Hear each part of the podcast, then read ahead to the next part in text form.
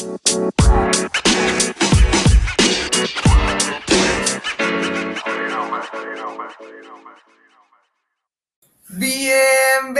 gente bonita. ¿Cómo se encuentran otro viernes más?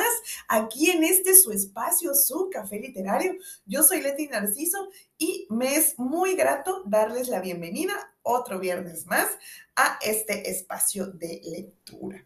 Y pues bueno, este día les traigo uno que van a decir, ay, a lo mejor ya es un libro de escuela, pero de verdad es súper interesante y em, pues bueno, como que nos da una idea eh, de muchos factores. Escogí para el día de hoy El origen de la vida de Alexander Oparin. ¿De qué nos habla? Em, bueno, habla tal cual de cómo es que se originó la vida, algunas de las teorías que se han mencionado a lo largo de, la historia, pero basado en ciencia.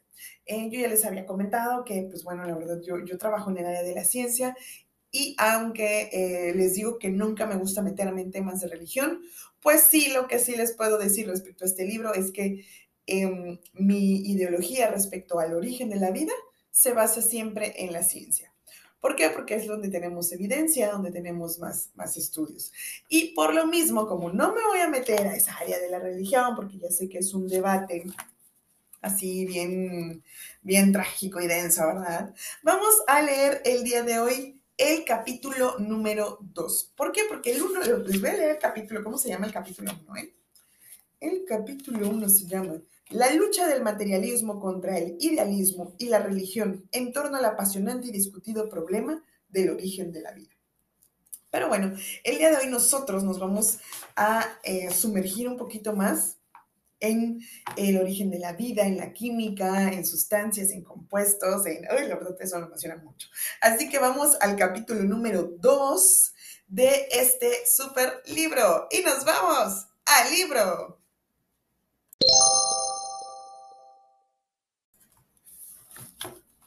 El origen de la vida de Alexander Oparin, capítulo 2. Origen primitivo de las sustancias orgánicas más simples, los hidrocarburos y sus derivados. En lo fundamental, todos los animales, las plantas y los microbios están constituidos por las denominadas sustancias orgánicas. La vida sin ellas es inexplicable.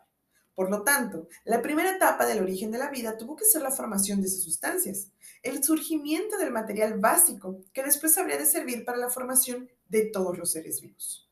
Lo primero que diferencia las sustancias orgánicas de todas las demás sustancias de la naturaleza inorgánica es que en su contenido se encuentra el carbono como elemento fundamental. Esto puede verificarse fácilmente calentando hasta una lata, eh, hasta una lata a temperatura diversos materiales de origen animal o vegetal. Todos ellos pueden arder cuando se les calienta donde hay presencia de aire y se carbonizan cuando al calentarlos se impide la penetración del aire, mientras que los materiales de la naturaleza inorgánica, las piedras, el cristal, los metales, etc., jamás llegan a carbonizarse por más que los calentemos. En las sustancias orgánicas el carbono se haya combinado con otros eh, elementos, como el hidrógeno y el oxígeno. Estos dos elementos forman el agua. Con el nitrógeno, con el que está presente en el aire en grandes cantidades, con el azufre, el fósforo, etc. Las diferentes sustancias orgánicas no son sino diversas combinaciones de sus elementos, pero en todas ellas se encuentra siempre el carbono como elemento básico. Las sustancias orgánicas más elementales y simples son los hidrocarburos o composiciones de carbono e hidrógeno el petróleo natural y otros varios productos obtenidos de él, como la gasolina, el queroseno, son mezclas de diferentes hidrocarburos. Partiendo de estas, de todas estas sustancias, los químicos consiguen obtener fácilmente, por síntesis, numerosos combinados orgánicos, a veces muy complicados y en muchas ocasiones idénticos a los que podemos tomar directamente los seres vivos, como los azúcares, grasas, los aceites esenciales, etc. ¿Cómo han llegado a formarse primeramente en nuestro planeta las sustancias orgánicas? Cuando cometí por primera vez el estudio del problema del origen de la vida, de hecho, de ello hace exactamente 30 años, el origen primario de las sustancias orgánicas me pareció un problema bastante enigmático y hasta inaprensible del entendimiento y al estudio. Esta opinión era producto de la observación directa de la naturaleza, pues observaba que la inmensa mayoría de las sustancias orgánicas inherentes al mundo de los, seres vivos se producen actualmente en la Tierra por efecto de la función activa y vital de los organismos. las plantas verdes, atraen y absorben del aire el carbono inorgánico en calidad de anhidro carbónico y sirviéndose de la energía de la luz, forman a partir de él las sustancias orgánicas que necesitan. Los animales, los hongos, así como las bacterias y los demás organismos que no poseen color verde, se proveen de las sustancias orgánicas necesarias nutriéndose de animales o vegetales vivos o descomponiéndolos una vez muertos. Así como vemos, todo el mundo actual de los seres vivos se sostiene gracias a los dos hechos análogos de fotosíntesis y quimosíntesis que acabamos de explicar. Más aún, incluso las sustancias orgánicas que se hallan en las entrañas de la envoltura terrestre son la turba, los yacimientos de hulla y de petróleo, etc. Todas ellas han surgido en lo fundamental por efecto de la actividad de numerosos organismos que en tiempos lejanos vivieron en nuestro planeta y que más tarde quedaron sepultados en, los, en la macizez de la corteza terrestre. Por todo esto, Muchos hombres de ciencias de fines del siglo pasado y de principios de este aseguraban que las sustancias orgánicas no pueden producirse en la Tierra, en contextos naturales, más que mediante un proceso biogénico, es decir, solamente con la intervención de los organismos. Esta opinión, que prevalecía en la ciencia hace 30 años, obstaculizó considerablemente la solución del problema del origen de la vida. Parecía que había formado un círculo vicioso del que era imposible evadirse. Para abordar el origen de la vida era necesario entender cómo constituían las sustancias orgánicas, pero se daba el caso de que éstas únicamente podían ser sintetizadas por organismos vivos. Ahora bien, a esta síntesis solo es dable llegar si nuestras observaciones no traspasan los límites de nuestro planeta. Si rebasamos esos límites, veremos que en diversos cuerpos celestes de nuestro mundo estelar que están creando, se están creando sustancias orgánicas abiogenéticamente, o sea, en un estado ambiental que excluye la posibilidad de que allí haya seres orgánicos. El espectroscopio nos permite estudiar la fórmula o composición química de las atmósferas estelares, y a veces casi con la misma exactitud que si tuviéramos muestras de ellas en nuestro laboratorio. El carbono se manifiesta ya en la atmósfera de las estrellas tipo O, que son las más calientes y se diferencian de los demás astros por su extraordinario brillo. Incluso en la superficie, dichas estrellas contienen una temperatura que fluctúa entre los 20.000 y los 28.000 grados. Se comprende, pues,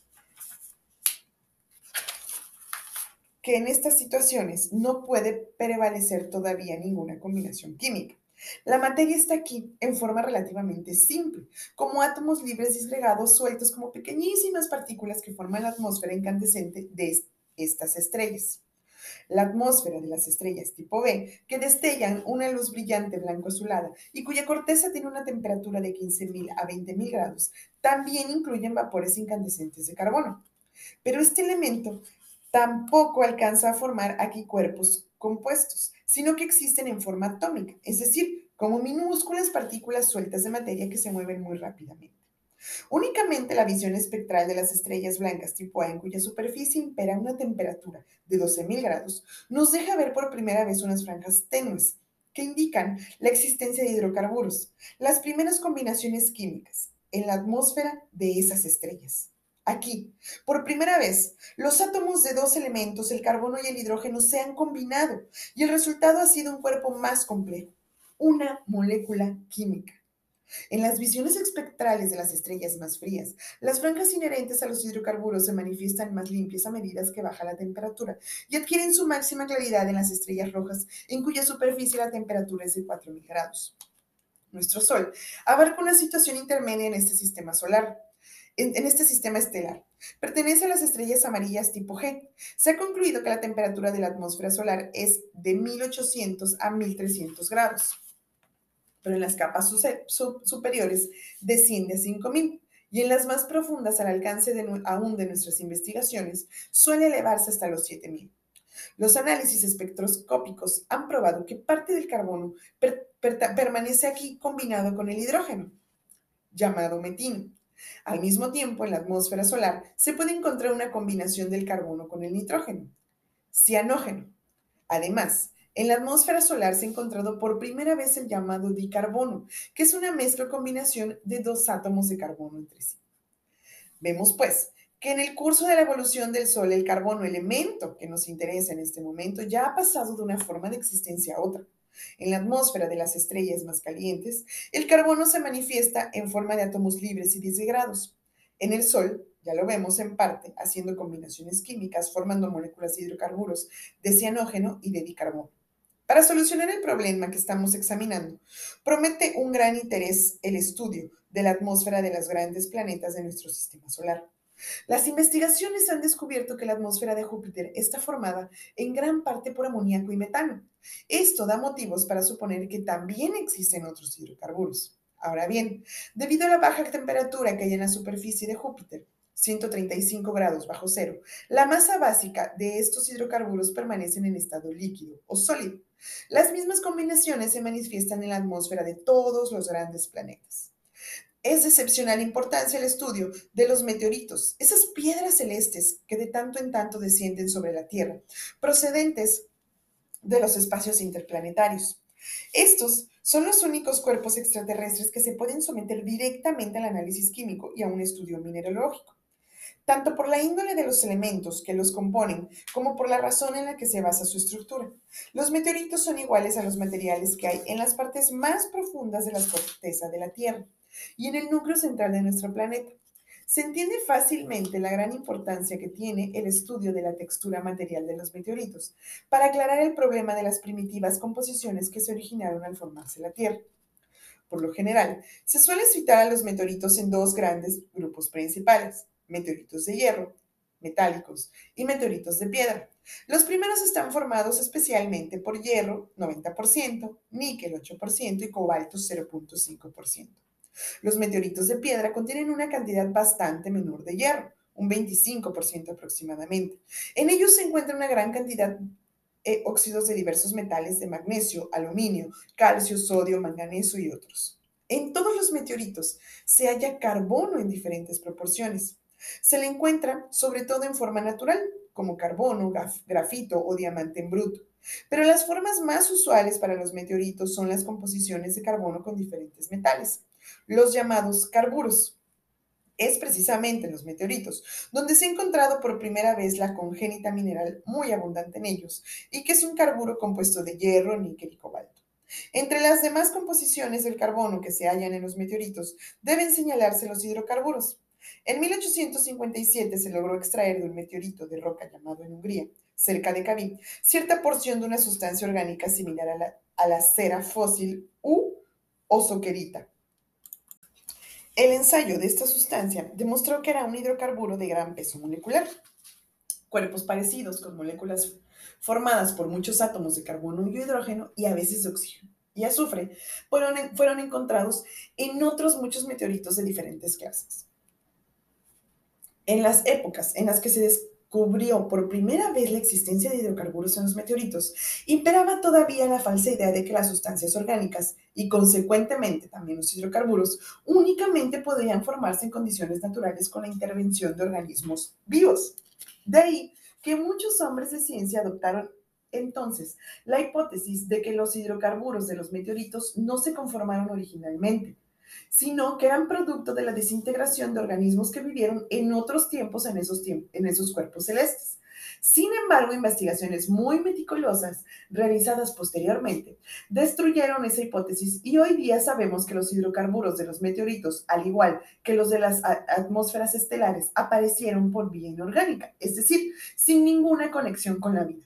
Lo resultante de esto, sin ningún lugar a dudas, es que las sustancias orgánicas también pueden producirse al margen de los organismos antes de que se produzca esa forma compleja del movimiento de la materia. Y en efecto, conocemos sustancias orgánicas que se han ido formando en numerosos cuerpos celestes en unas condiciones que no cabe ni hablar de la existencia de cualquier género de vida. Ahora bien, si esto es así para la mayoría de los cuerpos celestes más disímiles, ¿por qué nuestra Tierra ha de ser en este asunto una excepción?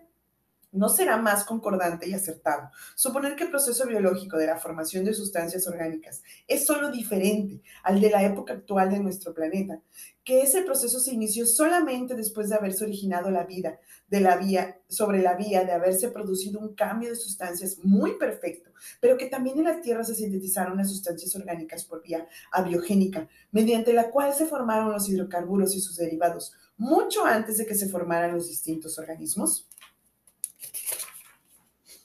Basándose en datos obtenidos por el estudio del peso específico de la Tierra, la fuerza de la gravedad y la expansión de las ondas producidas por los terremotos, todos los geoquímicos y geofísicos admiten como demostrando que en el centro de la Tierra existe un núcleo metálico de 3.470 kilómetros de radio, cuyo peso específico es aproximadamente 10. Este núcleo está revestido por diversas capas denominadas geósferas. Directamente adosadas al núcleo se halla una gran grosfera intermedia, llamada capa mineral, de 1.700 kilómetros de espesor. Sobre ella está situada la capa rocosa, la litosfera, de 1.200 kilómetros. Y en la superficie de la Tierra hallamos la hidrosfera o capa acuosa constituida por los mares y los océanos. Y por último, la capa gaseosa o atmósfera. Todas estas geósferas recubren el núcleo central de la Tierra formando una capa tan gruesa que no es posible llegar directamente a él. Sin embargo, actualmente se ha logrado especificar con bastante exactitud la composición química del núcleo y se ha comprobado que coincide plenamente con la composición de los meteoritos de hierro. La proporción mayor corresponde al hierro, con el que se encuentran mezclados otros metales como el níquel, el cobalto, el cromo, etc. El carbono se encuentra, se encuentra principalmente a manera de carburo de hierro. Una muestra de esos minerales de las profundidades de nuestro planeta la encontramos en las masas de hierro natural que aparecen en las rocas de basalto de las islas de la Groenlandia Occidental, sobre todo en los basaltos de la isla del Disco, muy cerca del poblado de Obigaf. Se han encontrado grandes cantidades de hierro natural que asoman a la superficie. Por su composición química, el hierro de Obigaf se asemeja tanto a los meteoritos metálicos que por espacio de cierto tiempo se le tuvo como de origen meteorítico, pero actualmente se ha probado su procedencia terrestre. En él se encuentra una cantidad bastante importante de carbono como parte integrante de la, de la los investigadores geológicos, eh, las investigaciones geológicas efectuadas en estos últimos tiempos han conseguido establecer que esos descubrimientos de cogénita en la superficie de la Tierra no representan nada excepcional, pues se le puede hallar en otros muchos lugares. Esto prueba que la cogénita se formó en grandes cantidades, sobre todo en los tiempos remotos a la vida de nuestro planeta. Ahora bien, al ser arrojados por las erupciones o al brotar sobre la superficie de la Tierra en estado líquido, los carburos de hierro y de otros metales debieron comenzar su reacción con el agua o el vapor de esta, tan abundante en la atmósfera primaria de la Tierra, como ha demostrado el eminente químico ruso Dmitry Mendeleev, el producto de esas reacciones es la formación de hidrocarburos. Mendeleev se preocupó incluso por encontrar en este proceso una explicación al origen del petróleo.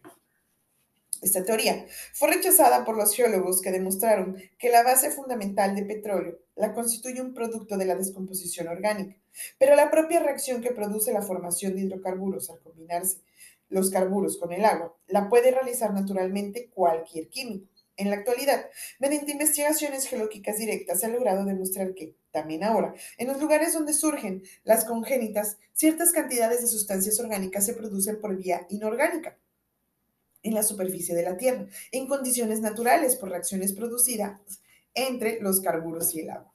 En consecuencia, inclusivemente en nuestros días, junto al proceso ampliamente extendido de formación de sustancias orgánicas por fotosíntesis, es decir, por vía biológica, también se verifican en la Tierra ciertos procesos de formación abiogénica de hidrocarburos por las reacciones entre los carburos y el agua. No cabe duda de que tal surgimiento de sustancias orgánicas al margen de la vida tuvo efecto en el pasado, cuando la reacción entre los carburos y el agua tenía lugar en cantidades mucho mayores que en la actualidad.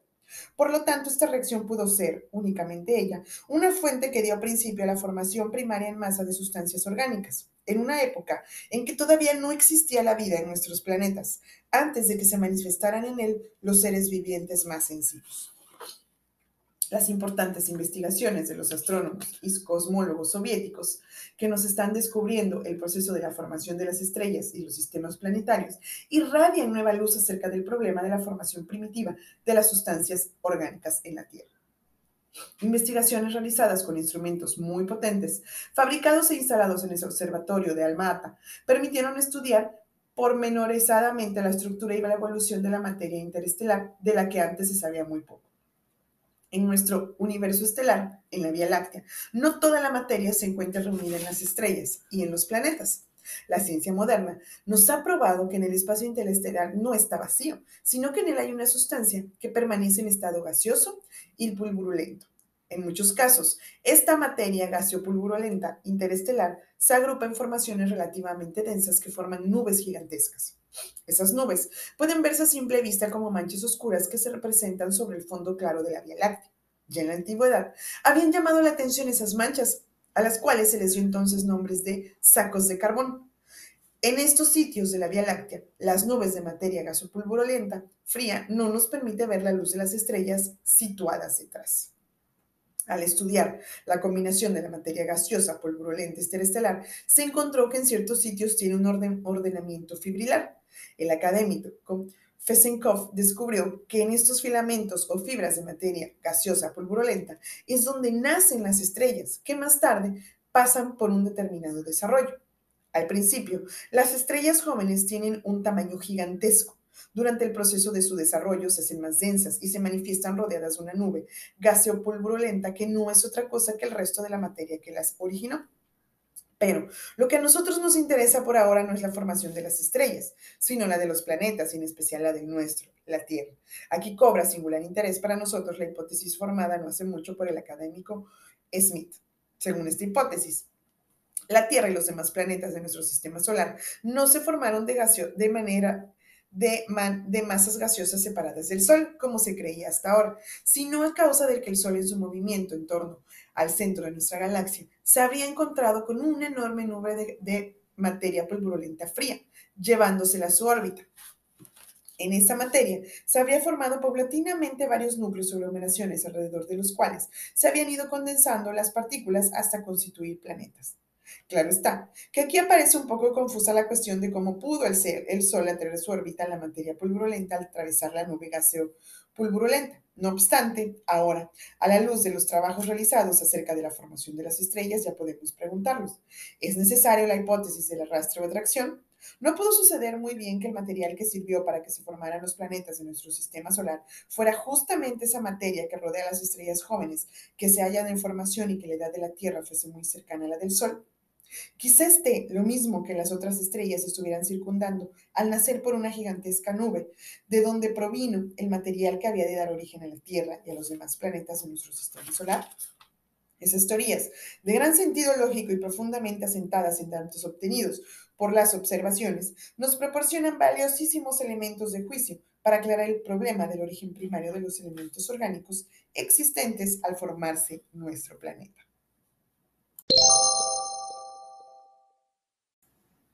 Gente bonita, no saben cómo me encanta leerles estos libros, la verdad. Y bueno, de verdad, yo aquí rescato varias cosas. No sé si han oído esa frase de somos polvo de estrellas. No es una frase motivacional, no es una frase, em, eh, no sé, que, que, no sea verdad. Al contrario, somos polvo de estrellas. Em, durante todas estas investigaciones, pues ya eh, se ha descubierto que varios elementos de los que nos dieron la vida aquí en nuestro planeta Tierra, a todos los organismos, provienen del espacio. ¿Sí? En algún momento llegaron aquí, se empezaron a formar y hay muchos elementos, sobre todo los primitivos, los de menor masa atómica, que provienen de las estrellas y que aún se encuentran en nuestro cuerpo porque es un ciclo de, eh, de la vida. Sí, es un ciclo y los vamos este, pues reciclando todos estos elementos. Eh, también como pueden ver, otra, otra cosa que, que me gusta mucho rescatar de este capítulo es que se dieron cuenta qué pasaba cuando los investigadores no encontraban, se encerraron aquí en lo que pasaba en la Tierra y decían, no, pues es que la materia orgánica viene de seres vivos y para que haya seres vivos tiene que haber materia orgánica, entonces es imposible, ¿no? Casi ellos ya estaban, eh, o bueno, una parte de los científicos estaban cerrados a que existiera materia orgánica, que se formara por otras eh, vías que no fueran los seres vivos. ¿Y qué, qué, qué pasó? ¿Qué tuvieron que hacer los demás científicos? Observar hacia afuera, hacia el exterior, hacia el espacio, ver más allá. Entonces, esto también eh, lo tomo como una enseñanza de vida. Si no encuentras la respuesta a tu alrededor, observa más lejos, ve más lejos, siempre hay algo más allá. Y pues bueno, eh, gente bonita, eh, les digo que a mí me encantan estos temas, me encanta leerles este tipo de libros. Espero que ustedes también les gusten y que no los aburran mucho. Así que, pues bueno, cualquier comentario, ya saben que me pueden regalar un like y también escribir en el Instagram café-literario B612. Yo soy Leti Narciso y este es su café literario. Nos vemos la próxima semana. Que descansen. Bye.